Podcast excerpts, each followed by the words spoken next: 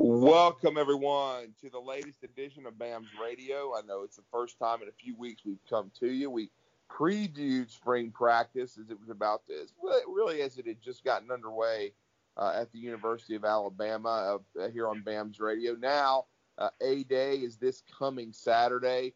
Uh, spring practice is winding down for the University of Alabama. We've got a lot of scrimmage intel from the first two uh, close scrimmages for the University of Alabama to talk about tonight. And of course, we've got to you know pay homage uh, to the basketball team. What a great run they made under Nate Oats, and they've had some unbelievable quality additions already through recruiting, and even someone that now will not be a part of uh, the recruiting class coming in. So a lot going on at the University of Alabama uh, in the in the few weeks since we last spoke with you. Uh, but as always, we've got our usual you know, uh, trio with us.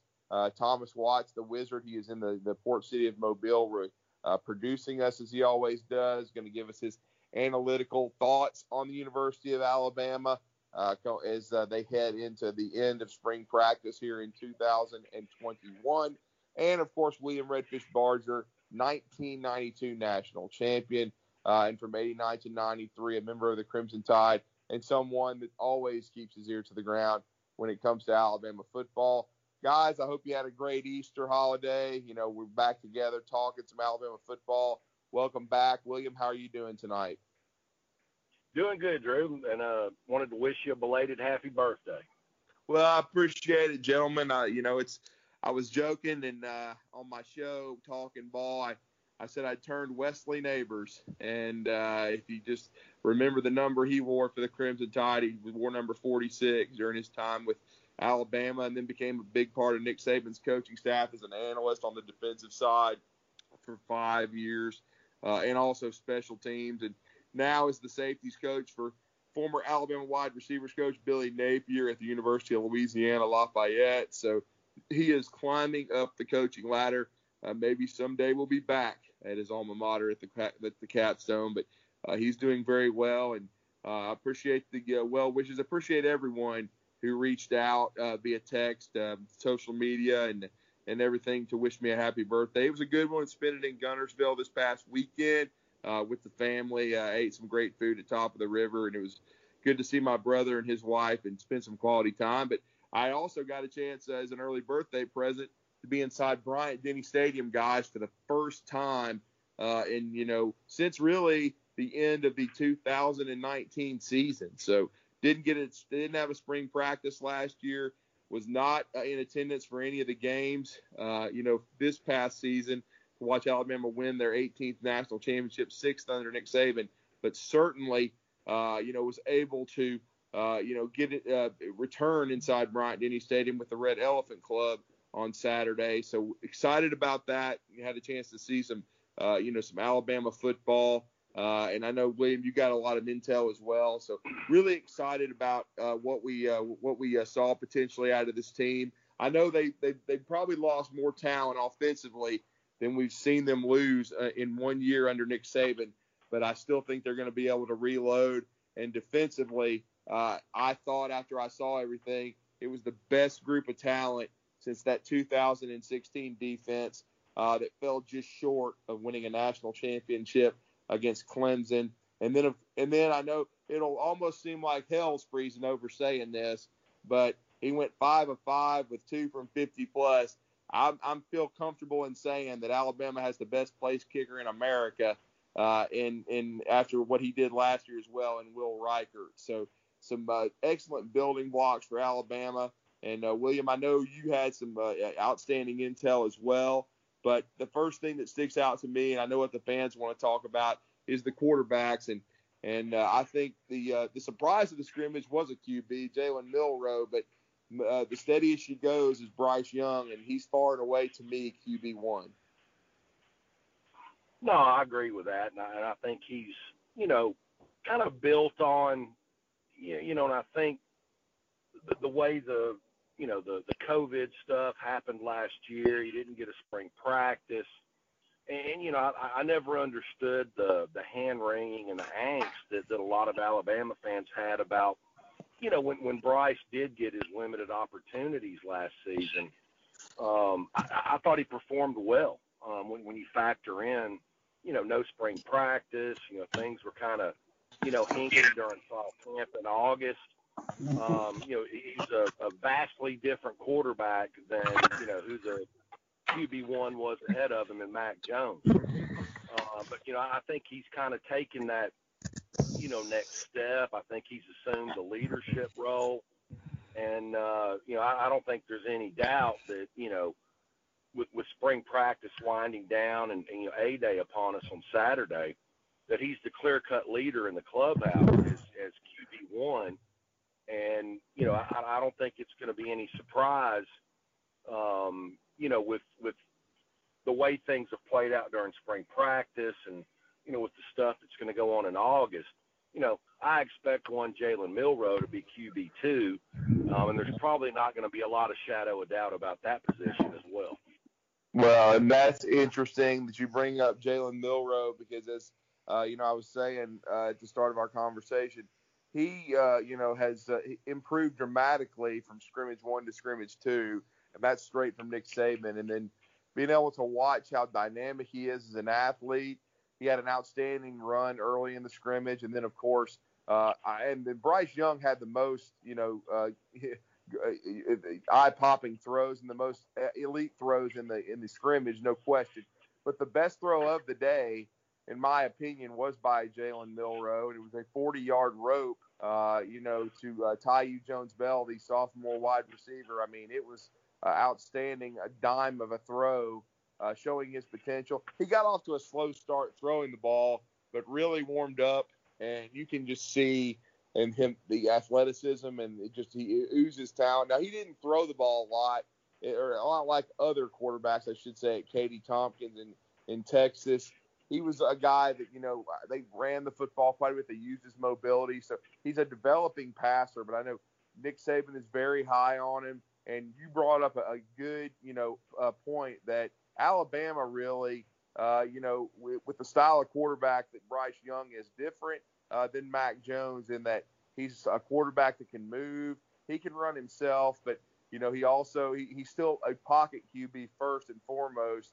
But again, he does have the ability to extend plays. Stylistically, it's the perfect backup for him would be a Jalen Milroe.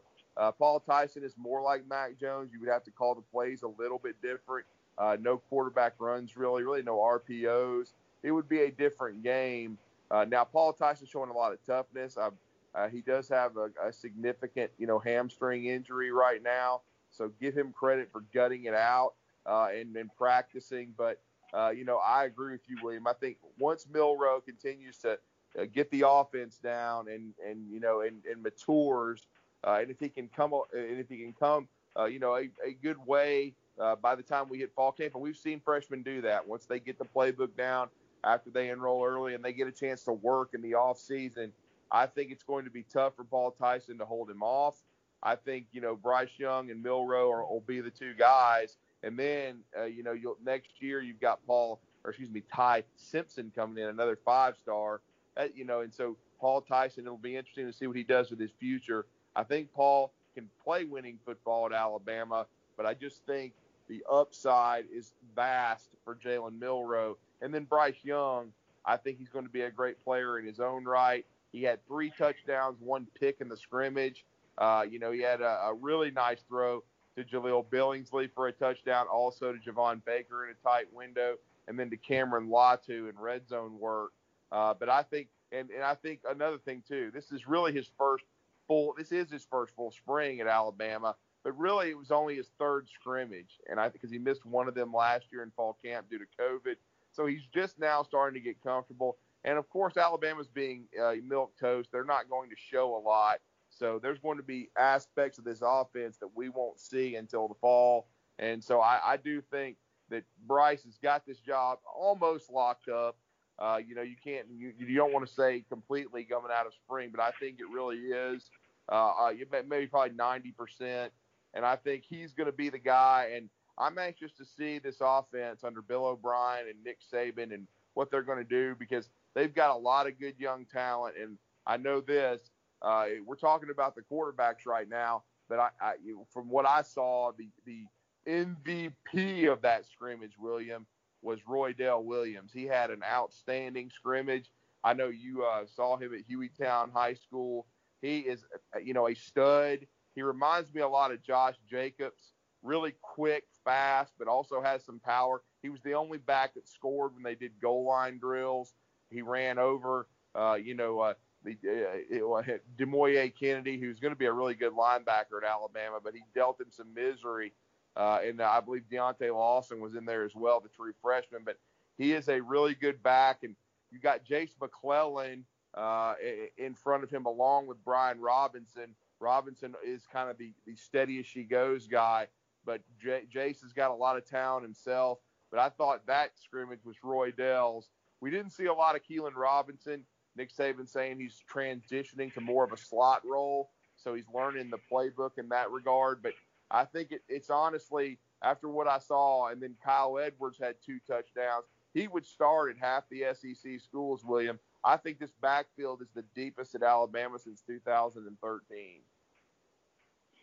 Well, I'll take it one step further, Drew. I think this might be, you know, from top to bottom, um, Nick Saban's most talented team since he's been um, in Tuscaloosa.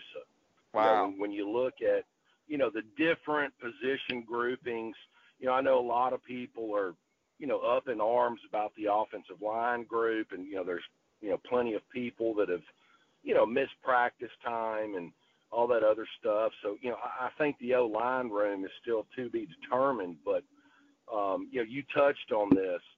Um, and, and you know, it, it, it really kind of, you know, makes my crotch tingle a little bit thinking about, you know, if you've got a Bryce Young and you've got a Jalen Milroe and you've got a solid offensive line, and you know, I, I know, you know, based on what I've seen Bill O'Brien do in the past, you know, specifically um, what he did with Deshaun Watson, you know, when he was with the Houston Texans.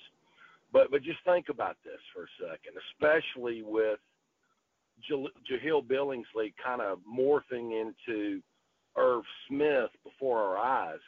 And you know, if I was the play caller, which I'm not, um, in Tuscaloosa this year, you could zone read and play action teams to death.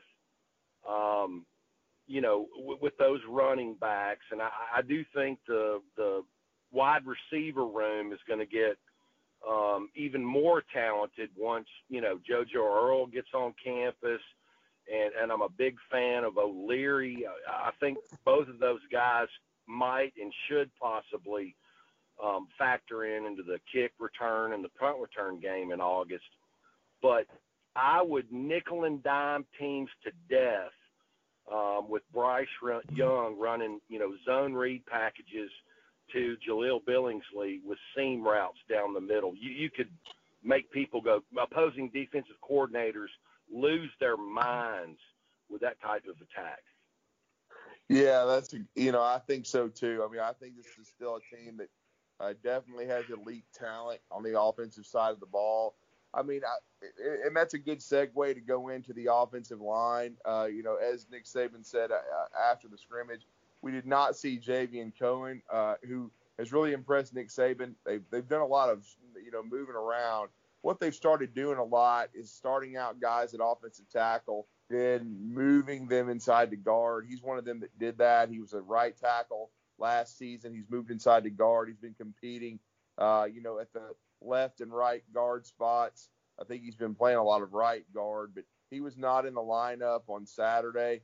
Uh, so they did some more experimenting. They they took uh, Damieon George, who has really transformed his body. Uh, it's just really um, uh, really uh, amazing to see William because uh, you know you remember when DJ Fluker got to Alabama, he was 400 pounds. He had to you know really reshape his body. Same thing with Damieon George. He's I've heard he's lost up to 70 pounds. We saw him get in last year at right tackle and some Eh, eh, when uh, they would put in the reserves, and he did a nice job. But he, you know, he was at right guard for the majority of the scrimmage. We saw Kendall Randolph get extensive reps at right tackle. He was he was okay. You know, they still struggled to protect the passer. Evan Neal, that was the what the concern was.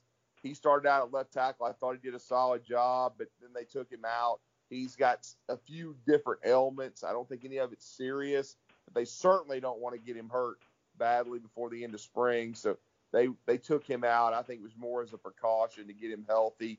And then they they threw James Brock, or excuse me, Tommy Brockermeyer into the fire.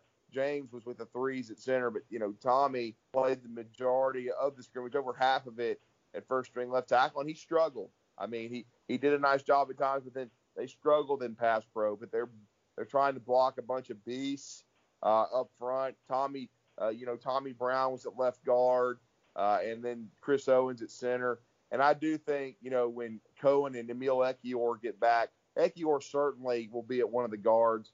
He was at right last year. I wouldn't be surprised if he's at left, you know, next to Evan Neal. Then it's just going to be a battle between Cohen and Tommy Brown, you know, at at that right guard spot to me. And so I, I but I agree with Nick Saban. He believes when this group gets healthy that they're going to be good. J.C. Latham and Brockermeyer both got a lot of reps.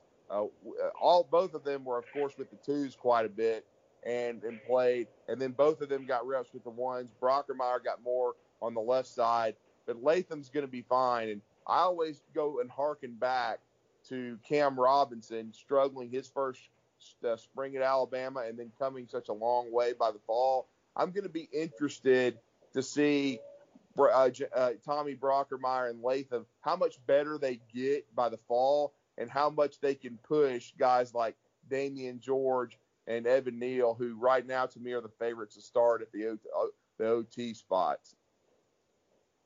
Well, I mean, I, I saw the Cam Robinson transformation. Um, yeah, you did to, up close, right? You know, the the, the first full pads practice, um, you know, at the football complex when Cam Robinson was a true freshman, and you know, I walked away from that thinking, you know, this guy's not going to be able to help us this year. And then I went to, I don't know if it was the first or the second scrimmage in August, and I was like, oops, I was wrong about this. He's going to start from day one.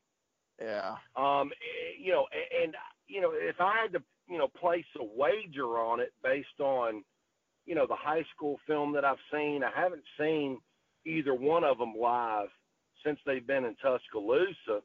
You know, I, I would place my money on J.C. Latham over Tommy Brockermeyer. but the fact that both of those guys are in the conversation, because you might see one of those guys, you know, slide inside if they become, you know, one of the best five.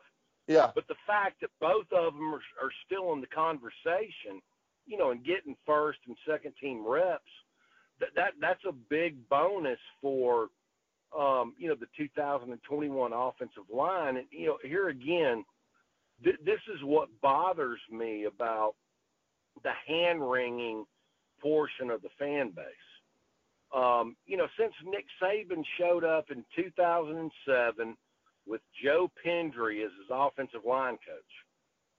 Year in and year out, whether it was Joe Pendry, um, whether it was Jeff Stoutland, whether it was uh, Mario Cristobal, you know, I, I can remember two years ago, you know, Alabama fans texting me and emailing me saying, "Oh, this is a freaking disaster." Um, you know, Kyle Flood sucked when he was at Rutgers. Uh, guess what? he might have put together the best offensive line last year that Alabama football's ever seen. And you know now there's people saying that you know Doug Marrone's not the answer as the offensive line coach. Look, when you've got the players that Nick Saban recruits and gets into that program on an annual basis, year in and year out, shit, Drew, you and I could go down there and coach them. Now, they might not be Joe Moore finalists, but they would be a solid college football offensive line. Um, well, so yeah. I, I'm not real worried about that group. You know, the, the the thing on offense that intrigues me the most is the wide receiver room. Yes. And you know, you know, Metchie's kind of been banged up this spring, and you know, we're hearing the same, the exact same things about Javon Baker that we heard this time last year about John Metchie. You know, mm. this is the next guy up. He, he's going to be a superstar. Um, but but I I think every Alabama fan needs to take a you know a pause, and you know let's wait and see what O'Leary does after a spring, and then JoJo Earle shows up. You know, I, I think there's still a lot of moving parts, you know, of the, of this recruiting class that's going to have to wait and be to be determined until August of fall camp, and then you've got so many dynamic players on the other side of the football that are going to come in and add depth and you know maybe instant impact to what's already a very deep and talented defense. I mean, you know, what's that defensive line going to look like? And when I say the defensive line, I incorporate the Sam and Jack position into it as well. So, you know, Damon Payne's going to show up this summer. Dallas yeah. Turner's going to show up this summer. I mean, you know, it's crazy what the, the amount of talent that this 2021 Alabama football team's got at their disposal. Yeah, it is, and you know, and and like I was saying, you know, I I, I told some folks, I mean, the I think that the O line will be solid. I mean, the second team group I thought uh, still looked pretty good. I mean, you know the uh, you know, and that was with you know they got several guys missing, but you know they've got Darrian Dalcourt at center, uh, and then of course uh, you know they had Brockermeyer and J and uh, and J and J.C. Latham uh, at uh, the tackle spots. Uh, you know, and and, and again, I think overall it's a, it was it's a solid group. They had McLaughlin at one guard and Amari Kight at the other, as I said, because they've been moving a lot of tackles inside. And like Nick Saban has even said, he believes they're going to be solid when everyone's healthy, but they're able to cross train a lot of guys and put them in spots and where they can play more than one. And I will say with Damieon George getting first team reps extensively at right guard, right now I think they believe he's one of the best five. So he's I, I think he's, he's going to be a heavy favorite uh, to start at the right tackle spot. But you bring up a great point about a J.C. Latham, you know, possibly ended up being one of those offensive guards, you know, going forward.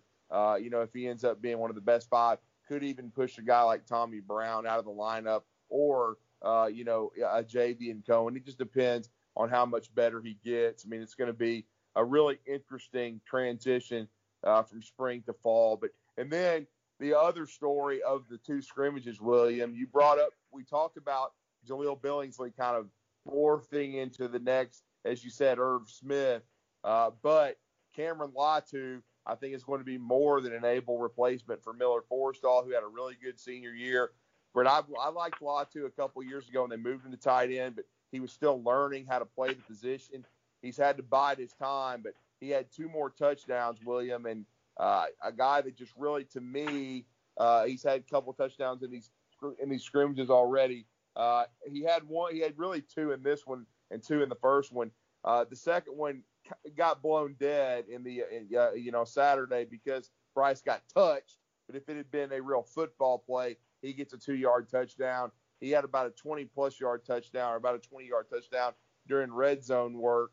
But I really like what I'm seeing. I think the third tight end will ultimately be Kendall Randolph, but you know who can play both tackle and tight end, and he's a blocker. But you know I think Cameron Latu and Billingsley are going to be a heck of a duo uh, at that tight end spot.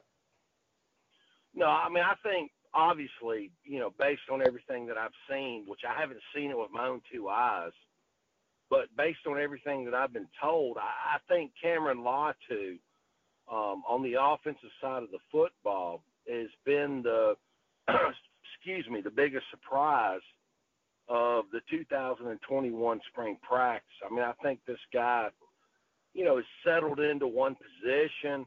Um, he's comfortable. He knows the playbook. And, you know, there again, I mean, you know, Billingsley is, you know, on the verge of superstardom. And I think, you know, based on what Bill O'Brien decides to do with him is, is, is going to depend on how just of a big of a superstar Billingsley becomes. But I think as a complement to that, um, Cameron Latu's emergence this spring might be the biggest story of the spring Alabama football team.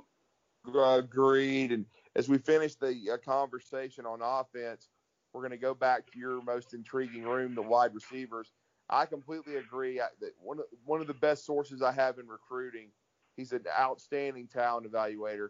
He called me two years ago and he said, um, hey, you know, what does Alabama think of Baker? And I said, he goes, are they going to keep him? And I said, yeah, you know, he hasn't, you know, he hasn't signed yet, but in the early period, but they, he's got some great issues to work through, but they're going to sign him late. They, from what I understand, they really like his potential. He goes, well, he's elite. He's going to be great. He's the, he, he told me early on that Jerry Jeudy would be an All American either at wide receiver or corner. You know, he, he was the one that helped me with Josh Jacobs. He just he knows talent when he sees it. You know, he, he told me he was told me early on about Brian. Uh, you know, uh, you know about uh, Brian Branch in the secondary. So he's really got an eye for talent. So he loves this guy. He had a touchdown, the first touchdown of the scrimmage in, in tight coverage did Baker. He's got some swagger to him. He made several catches. So I think right now he's in that top three. Slade Bolden, uh, of course, is going to be there. He didn't play a lot during the scrimmage this past Saturday, but they know what they have with him. He's solid. And then you've got Metchie, who's wide receiver one, as you talked about. He will be there in the fall. He's recovering from that significant ankle injury that he had last year. But you've got those three guys. And then what's going to be intriguing is all the competition to try to get, you know, on the bowl, get on the field, you know, at, behind those guys. And I think you know th- th- these three true freshmen early enrollees really did themselves some good. I we always talked about the, the Thaiu Jones Bell touchdown. He's got some talent. Traeshon Holden was in that top three with Metchie being out. So I think he and Bryce Young have some chemistry there. But you've got Traeshon Holden, you've got Thaiu Jones Bell, and then you've got the three true freshmen, Ja'Corey Brooks, Christian Leary, and Agiye Hall right now, William, and I'm sure you've heard this as well. I think the coaching staff, especially Bill O'Brien, has taken a liking to Agiye Hall. He's got really good size. I thought he made several plays Saturday. He didn't have any touchdowns, and then the, the only thing that was concerning was there were some drops from the position, especially from those true freshmen, even Hall. But Hall came back and made several good catches. I thought he had a lot of grit to him, and I'm going to be uh, really interested to see how much progress the true freshman guys make uh, from from this spring to the fall. And then you, you brought it up, JoJo Earle, a guy that's explosive like a Waddle that brings you a different element. I'm going to be really, really interested to see how this wide receiver group and how the roles develop with these guys going into fall camp. Well, I mean, I would say this. I mean, I, I'm hearing the same – you know, whispers about Javon Baker that I heard about, you know, John Metchie two years ago. It, it, it's almost like parallel information. Yeah. You know, uh, you know, it, it, but what I would back up and say to you, Drew, is, um, again, you know, yeah, JoJo Earle, uh, you know, Christian Leary, where, those guys kind of come into play, and I'm not dumb enough to fall into this rabbit hole. I know as the sun rises tomorrow, there's going to be, you know, a, a solid guy like Brian Robinson, you know, collecting kickoffs. There's going to be a, you know, a guy like a Jaylen Waddle or a, a JoJo Earle or Christian Leary back there with them that's what we're going to see because I've watched Nick Saban for, you know, damn near 15 years now. Um, but that that that facet of the offense is what's going to be so interesting to watch, and you know what you and I can't figure out is you know how is Bill O'Brien and Nick Saban going to figure it out. But yeah, yeah, I want to see JoJo Earle and I want to see Christian Leary returning kickoffs and, and, and punt returns, um, are, are we really going to have to wait maybe 18 months after Jaylen Waddle showed um, that he was the best guy to return punts um, for the Alabama football program? Because that's how it always seems to work out, especially on, you know, kickoffs. You know, yeah, Brian Robinson is going to be back there? Is it going to be Keilan Robinson? Is it going to be JoJo Earle or, or Christian Leary? That's that's how that's all going to work out. I've seen it way too many times. Well, it's funny. You, that's a perfect segue because we can go to special teams before defense. Uh, you, uh, Keilan Robinson, as we said earlier, is making kind of a transition between to be a hybrid slot receiver and running back, like a Kenyon Drake, and we've talked about him being that kind of position guy. He was deep on kickoff returns, Keilan Robinson, with Roydell Williams, which I thought was very interesting. And both those guys are dynamic. But you're right. It'll be interesting to see uh, ultimately if Christian Leary gets a long look there and when JoJo Earle gets on campus. The two punt returners were Slade Bolden, but the one that seems to be the favorite right now is Kool Aid McKinstry from Pinson Valley. He was back there, uh, you know, when Nick Saban was working with him extensively. So that would be interesting to get uh, a uh, an athlete like Kool Aid in that role. But again, JoJo Earle is not here. That could be something that JoJo Earle takes a uh, you know a like a fish to water to uh, when he gets here. That'll be interesting. As I said earlier, Will Reichard, best place kicker in America. He was absolutely automatic. Chase Allen, the walk-on from Texas, his backup was one for three. Uh, you know, he he hit the upright on one, was uh, just wide on a 48-yarder, made a 43-yarder. But at, and of course, the 43-yarder he made, they they threw up. There was a penalty flag.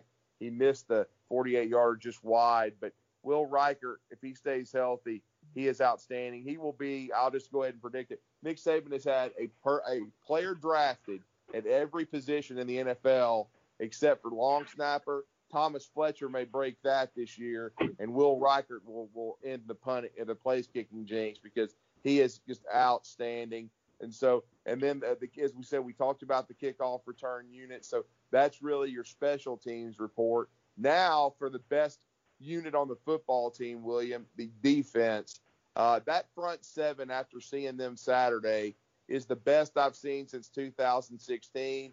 They have developed some depth, and see, they, and we know they've got some key guys like a Phidarian Mathis that isn't practicing right now, but they've got seven other defensive linemen that are playing winning football. William, that that first group, DJ Dale, uh, Justin Eboigbe, Byron Young, and then really, uh, I, I consider LaBryan Ray now that he's healthy another starter.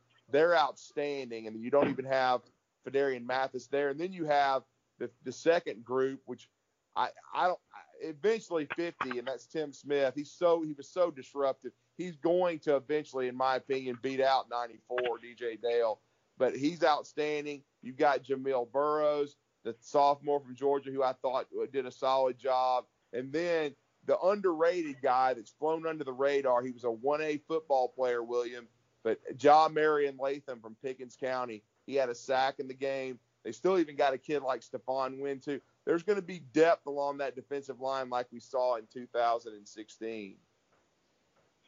Yeah, I mean, I think the, you know, the focus should be, you know, because we all talk about, you know, what Chris Allen and, you know, Will Anderson can do and, you know, Drew Sanders to a secondary point. And then when you get um, you know, the Kight kid and Dallas Turner that factors in out there at the Sam and Jack position, um, it's going to get even uglier.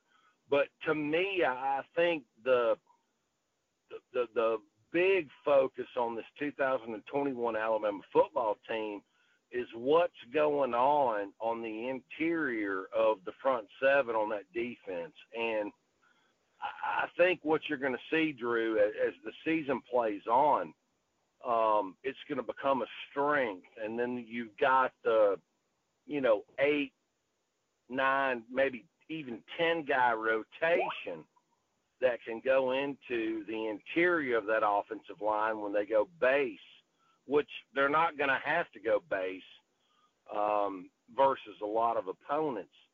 Um, and, and then so you spread that out and you go back to um, you know, Chris Allen, Will Anderson, Drew Sanders, and then all of a sudden you've got Dallas Turner and, you know, Cott. You know, it, it, I think this 2021 Alabama defense has a chance to be a special, special unit. And, you know, me, you, Thomas, and everybody else in the Alabama nation, you know, banged on Pete Golding for, you know, the last two years. But honestly, if if we're really honest about what we said and did, if you look at what that defense did from let's just say Thanksgiving through the national championship game, they played at an elite level. Mm-hmm. And I, I think you're going to see that carryover go into the 2021 season. Um, you know, you you've got so many quality players that are at all three phases of the defense. You know, defensive line, edge rushers, inside linebackers. You know, into the DBs. I mean, I, I think it's a plus plus win. Um, you know, for Alabama that Jalyn Armour Davis, at least through a day, um, you know, has held on to that opposite spot from Josh Jobe, um, you know, it's a boundary corner. There's a lot of guys that you could slide in there and, and say that, you know, he's going to replace him. But I think we'll all have by this time next year a definitive opinion about what Pete Golding is able to do on the defensive side of the football. Yeah, that's a great point because he's going to have you know, you know, a lot of talent on that side of the ball. And I think the best group in the defense is the linebacker core. And I, you know, I made this comment to uh, Rodney Orr of TigerInsider.com after the scrimmage. I said, look, it, does, it to me the linebacker core is elite, Henry To'oTo'o or not, because I was really impressed with Jaylen Moody. I thought he was solid like he always is. I thought Christian uh, Harris looked really comfortable looked and did a great job. And then one of the surprises, as far as a freshman, William, that's really catching on quickly. He reminds me of C.J. Mosley from the same part of the state in Mobile. Deontae Lawson from Mobile Christians, already with the twos. He's number 32, CJ's old number, uh, and Dylan Moses. He's already making plays uh, and looking really good. So, uh, Demouy Kennedy's another good young inside backer number 37. He had a fumble recovery. Uh, he was mostly with the twos and the threes, but Deontae kind of really stuck out to me. Uh, I thought he was really uh, doing a nice job along with Shane Lee. He was with the twos. I think Shane's a steady as she goes. You and I have talked about how I think the fan base has been a little bit too hard on him, but I just think when you look at that that duo, they're really good players. I would think more than likely Nick Saban would still take To'oTo'o if this rule is passed as we expect for interconference transfers but he doesn't have to, I don't think. So that's going to be a really interesting decision because I'll say this it's the deepest group of outside pass rushers I've ever seen at Alabama. I know 2016 was dynamic, but those guys out there, when you, I thought the offensive MVP was Roydell Williams. The defensive MVP for me was Chris Allen. Will Anderson was, as always, he stood out as well. Those are the, the best duo in college football but behind them, there's not much of a drop off. You've got Drew Sanders, who recorded, you know, another sack in the scrimmage, who's got a, he's a great athlete, who now knows what to do defensively, in my opinion.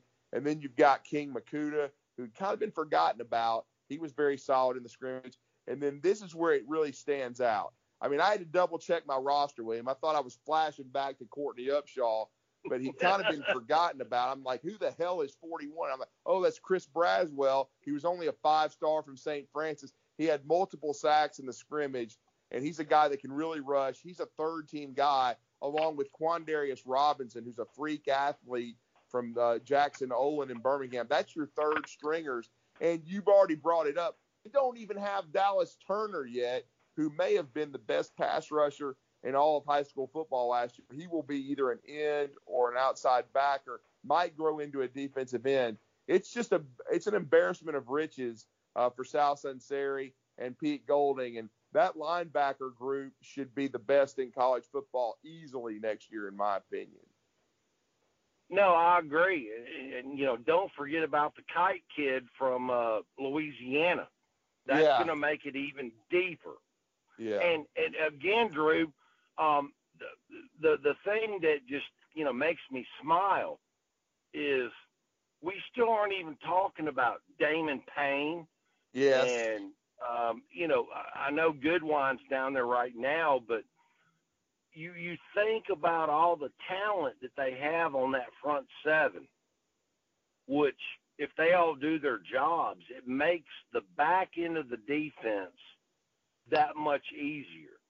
And we could spend two weeks talking about the talent that's on the back end of that defense with what you know Nick Saban has recruited, and mm-hmm. it's just crazy. It's yeah, absolutely really, crazy. Yeah, it really is. I mean, Keanu Koht uh, for the state of Florida, he, he he's number 19. He Hurley enrolled. He's still got to get bigger, but he's another one, as you said, could his film was great as a senior. He got a chance to develop later on, uh, and he'll probably be a special teams guy this year. But uh, that's a he's another pass rusher uh, that could develop. And then really, really for me, the only question on this defense, and you brought up Jalyn Armour Davis, who was kind of forgotten about, had a very solid spring. They've got to find the corner to replace Surtain. Jobe is solid. Uh, you know, I thought the secondary looked good. Uh, you know, uh, considering, of course, they're going up against some inexperienced wide receivers, but Jordan Battle is certainly going to be a force back there. Brian Branch. They don't even have Malachi Moore, who was the best freshman defensively in the SEC. He should be back for the fall to be disruptive. So he will be back, in my opinion, at that star spot. It looks like to me Branch and Battle and Hellams are going to be those those three safeties. Uh, I think right now Branch would probably be in the nickel and dime package. Hellams has really improved. Uh, certainly a guy that got more and more confident. He was one of those guys, as you brought up, how the defense uh, really solidified itself from Thanksgiving to the end of the season. He was one of those forces that really, I think, uh, was able to assert himself. He's very physical in the box, uh, kind of like a, a, a Mark Barron type. So DeMarcco Hellams has had, he had a pick six in the first scrimmage too. He, has been now wearing number two. Uh, he's a junior from, uh, you know, from the Baltimore, Maryland area. A Mike Locksley find. He's a really good player. And then, you know, I know they've thrown Kool Aid McKinstry into the fire. I know Saban likes the way that he's been uh, stepping up and, and kind of been, uh, you know, really battling. And, and, and of course, he's given up some plays, but again, he's a true freshman, but he likes the lights. That's one reason why I think they're giving him a chance at punt return. But he's competing back there. But really, uh, one of the corners that I, have been really impressed with was Marcus Banks from Texas. He got a pick six off Paul Tyson in the scrimmage and had and picked off Bryce Young. Just made a really good play on the ball. So it's going to be an interesting battle between him and Jalyn Armour Davis. But see, we still don't have all the pieces because Khyree Jackson, that freak from junior college from East Mississippi, is not even on campus yet. He's going to throw his uh, talents into the fray. So it'll be interesting to see how quickly he learns and if he can join that battle. But you know, it's going to be interesting to see how that corner spot plays itself out because I think all the other places in that secondary are falling into play. You know, are, really being solidified. It's just a, a really good defense right now, William. To me, with no discernible weakness, if everyone stays healthy and keeps improving. No, I agree with you. And I think what's so funny about the whole damn thing, and, and you know, me, you, and Thomas, I think, are all three guilty of kind of, you know, falling into this rabbit hole. Um, but if you look at, at, Pete Golding's body of work from September 1st through maybe no Thanksgiving, let's just call it November 21st. Um, but if you look at that body of work from the Auburn game through the SEC championship game and the playoffs, the guy did some good work. And, you know, myself, I owe him an apology. Um, they ended up, I think, 13th in scoring defense, which is two or three spots better than what all the college football experts were saying about Kirby Smart's defense at Georgia. Yeah, they were number one in the SEC in scoring defense. You're right. Yeah, no doubt. And I was going to bring Thomas into the conversation to give his thoughts uh, here as we're uh, wrapping up uh, the, the, football conversation. Uh, but Thomas, your thoughts on where you see Alabama right now heading into A Day? Well, let me say I did not get to go to the scrimmage, but we I posed a few questions when we did the show when spring started, and I personally still think the offense is going to remain to be seen. It's completely fair to say that Alabama is extraordinarily talent, talented on offense. But we're talking about a unit that lost 89% of its production from last year and had almost wholesale coaching changes. Now, you know, the pieces are there, but they still need to get put together in game action. Uh, I will say something I think William has said so many times that it will never leave my head. Uh, huh. The offensive line is, you know, they're not in game shape right now on top of the injuries. So, what do I think is going to happen at A Day? If I'm a betting man, I'm taking whatever team has the first team defense. Uh, I'll be huh. honest with that, Drew. But yeah. in terms of the defense, uh, firstly, yes, Pete Golding deserves a ton of credit. Uh, you gave him much closer to a fully stacked deck last year, and he did some great things with it it makes me feel confident just as a football fan that the Alabama football team is not going to take a huge step back either for the A-Day game or going into the 2021 season because the defense is going to have to lead the offense for a little while. I think it will be interesting to see if we have the return of organic pressure. Um, the early part, early reviews are that Christopher Allen – and Will Anderson are terrors off the edge. You need to find some interior pressure, but I think the pieces are there for that. So overall, I think it's completely fair to be still excited about this team. I'm not sure I'm ready to jump on the bandwagon where Alabama is the odds-on betting favorite to win the national championship this upcoming year. I think that's that's a bridge too far before we see the other teams really get underway. But again, if you had if you asked me how I feel about how Alabama sits five and a half months from kickoff, I, I think it's about where you'd expect. The defense sounds dominant. The offense has a lot of pieces that can do a lot of damage if they can get put together in a decent way. And what more can you ask for? Uh, Alabama's got a decent schedule, and you know if you want to talk purely from fan service, the stadium's going to be rocking and rolling again. So I'm good for what this is. I'm sure that the thing that I'm going to really be keyed into as we spin into summer and start gearing up for fall camp is how much do Rhea and Ballou do in terms of continuing to get players ready to play at a high level. Uh, there was a statistic that I think um, that one of the two tweeted. I don't remember but Alabama was like among the lowest in missed snaps, um, like player missed snaps for injury in the country, or they were significantly below the average. Well, let's go on back a little bit, Drew. Let's go back to the years that Alabama didn't win the national championship. Now, there are some good football teams that Alabama lost to, and I take nothing away from those guys.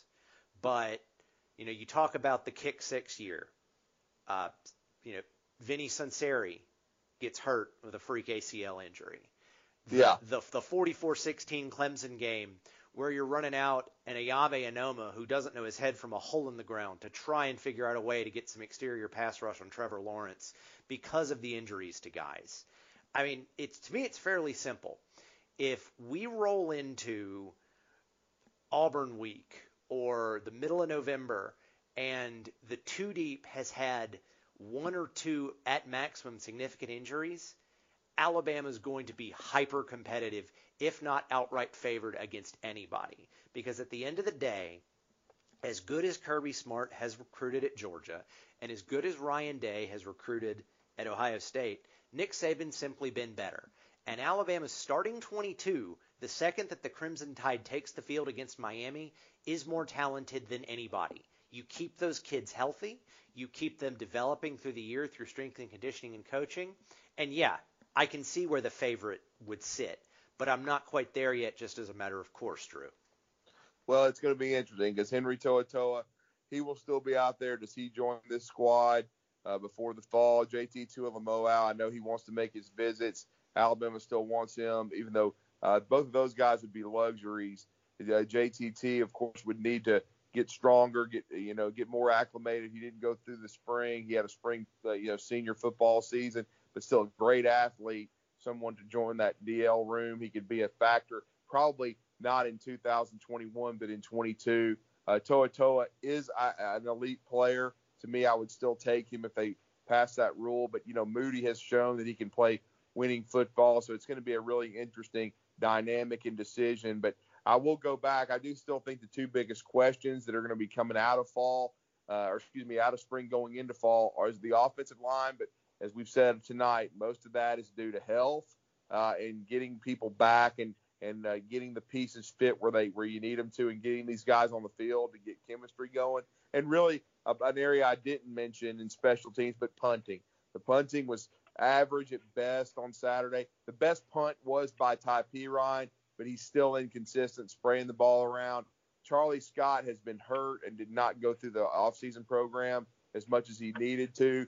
Uh, he was the really the the, the uh, de facto uh, punter last year. He he sat he settled in after he beat Sam Johnson from Oak Mountain out. So I still think Charlie Scott, J.K. Scott's brother, will likely be the punter.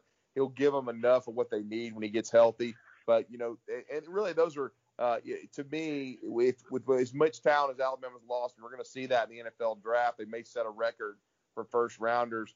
That's pretty. Uh, that shows how loaded this roster is. So very excited about it. As I said, deepest position on the team, outside pass rush on the on the defensive side, and then at running back. When you think of what we saw, uh, you know, out of Roydell in the scrimmage on Saturday, and then you have Brian Robinson, you got J- Jase McClellan, and then uh, of course, Keilan Robinson with his hybrid role, and then Kyle Edwards, who redshirted last year from Louisiana. He had a touchdown catch, a touchdown run in the scrimmage. He would start at half the SEC schools, and you don't even have Camar Wheaton on campus yet. So it's just a ridiculously deep group.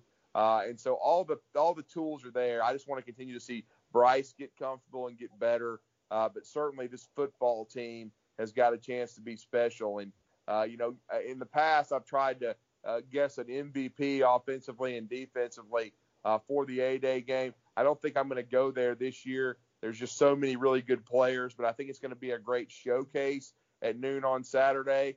And I've got to tell you, too, uh, you know, I, I really think this football team has got a chance to be special. Hey, Thomas, you bring up a great point. If they can stay healthy in key spots, they need to keep Bryce Young healthy because it's probably the most inexperienced we've seen from the quarterback position, even though there is definite talent there, an elite talent, but it's inexperienced. So you need to keep Bryce Young healthy.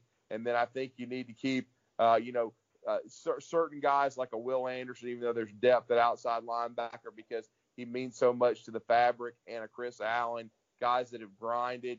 Uh, but you need to keep certain guys healthy, no doubt. But I think overall, this football team, there are spots where they could absorb an injury or two, but they need, uh, you know, they, they still an elite roster. And as you said, Ohio State certainly and Clemson and, and Georgia will be compared to them. But if they stay healthy, I still like this Alabama uh, football team's chances. And and now, uh, I, and Thomas, you know, we, we just gave our, our thoughts on the football team and and what we uh, what we're hoping to to see going from spring to fall and what we've seen during the spring and some of the young talent maturing. But I would be remiss if I did not, you know, give some closing remarks on basketball. First of all, thoughts and prayers uh, to the family of Cameron Luke Ratliff, uh, who, of course, was the president of Crimson Chaos, the student section, and who went to 42 straight Alabama basketball games, every one of them this year. Uh, they lost him tragically to COVID right after Alabama's Sweet 16 run in Indianapolis. Uh, just unbelievably like a, a, a, you know a gut blow. Uh, you know I I I did not know him personally, but you you you I mean he we followed each other on Twitter. There's no way you didn't know who Fluffopotamus 88 was on Twitter. Uh, a young man from North Carolina, 23 years old, taken from us way too soon, just like my good friend Bama Zach Green, who of course, was in his mid 50s. I think he was 56 when we lost him to the same thing, COVID and pneumonia. But we lost two great Alabama fans that love the Tide with all their soul. Uh, thoughts and prayers still go out to their families.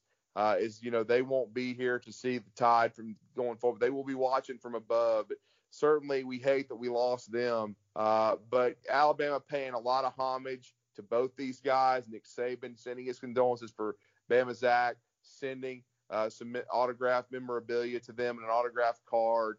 Uh, I know there was a lot of people, in, including the Alabama coaching staff, uh, basketball wise, that went to Cameron's funeral this past weekend in North Carolina.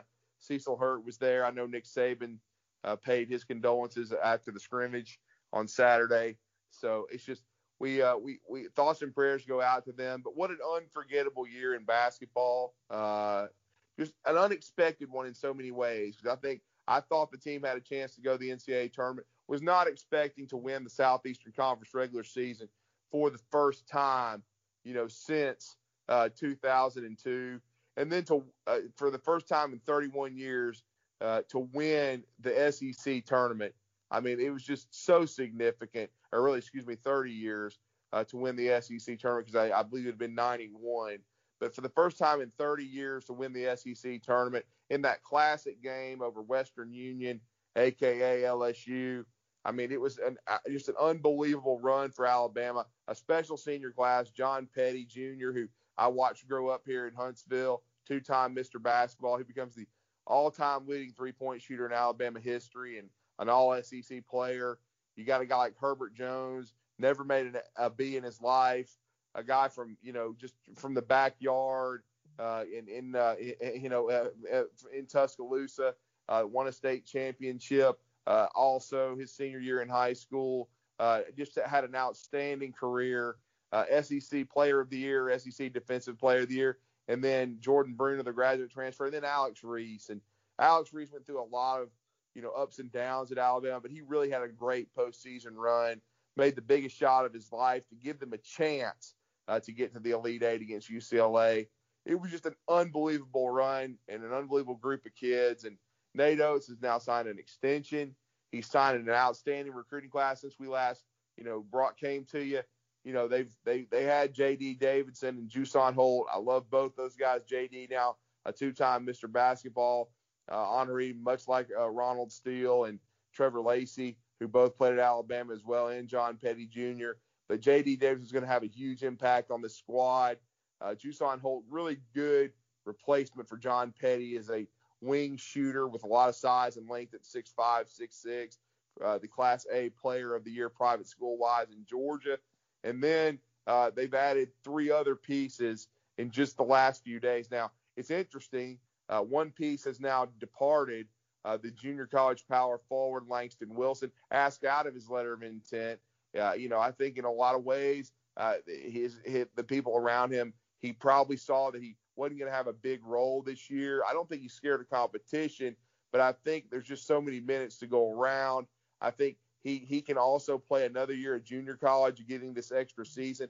He's raw because he's only played two years of organized basketball due to having Marfan syndrome, uh, which is kind of a kinetic, uh, you know, uh, nerve disorder, uh, having to do with exertion that was kind of misdiagnosed. He didn't play in high school, so uh, I think Langston He's going to reassess his options. But Alabama has since added three pieces. Charles Bediako, uh, which is kind of a missing piece, 6'11, 235, up to 235 now from IMG Academy. He can make an impact inside. Alabama did not have rim, much rim protection, especially when Bruner got hurt, uh, hurt both knees. And, you know, even then, he wasn't a true rim protector, good defender.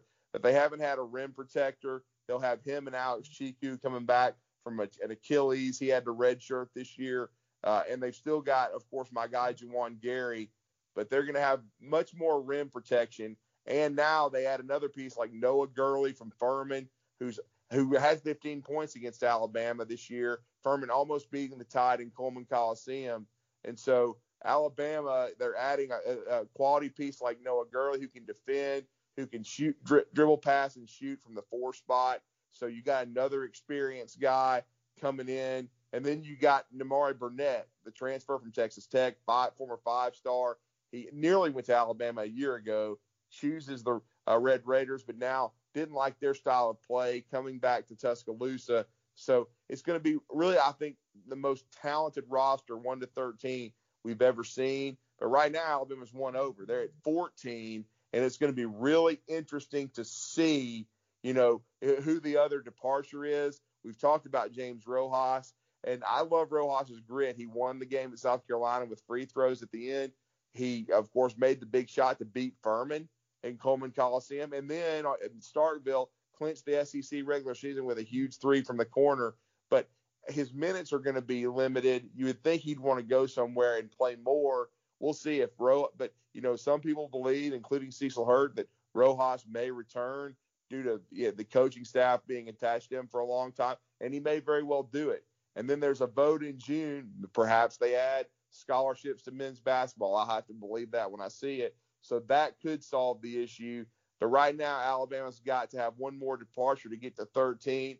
Jahvon Quinerly could test the draft waters, but I do think he, he's not going to be a first rounder and would likely come back and needs another year. So, but again, that's a nice problem to have uh, with Nate Oats and crew. And I, am not sure that they're going to. I know they've had some interest in Garrison Brooks, the North Carolina grad transfer. I still think he's probably going to go play for his father at Mississippi State. So I think they're almost set with their roster. But Nate Oats is going to speak to the media tomorrow. We'll have more on that with this signing class. But Alabama basketball, it couldn't be in a better place right now. And I think they, in the very near future, are going to break through, make that Final Four run they've never made, and have a chance to win a national championship. If Baylor under Scott Drew can build a national championship program, then I think Nate Oats can do it at the University of Alabama. They just have to support him and continue to, of course, uh, uh, give him all the all the uh, you know the tools he needs. They certainly gave him a contract extension, and now hopefully they're going to address the facility very soon. But some very bright days ahead for Alabama basketball. And now you know Cameron Luke Radcliffe and and Zach Green will be watching from above. But it's a great time to be an Alabama fan, uh, certainly, and uh, we're going to be bringing you some A Day reaction next week, and of course some more reaction uh, from after we hear from Nate Oats and Alabama basketball. But we thank everyone for supporting us and listening. I know everybody's been looking forward to our take on uh, this uh, past uh, Saturday scrimmage. We hope you enjoyed it. Good night, everybody, and we'll talk to you next week. I want to thank Thomas Watts and William Redfish Barger and Roll Tide.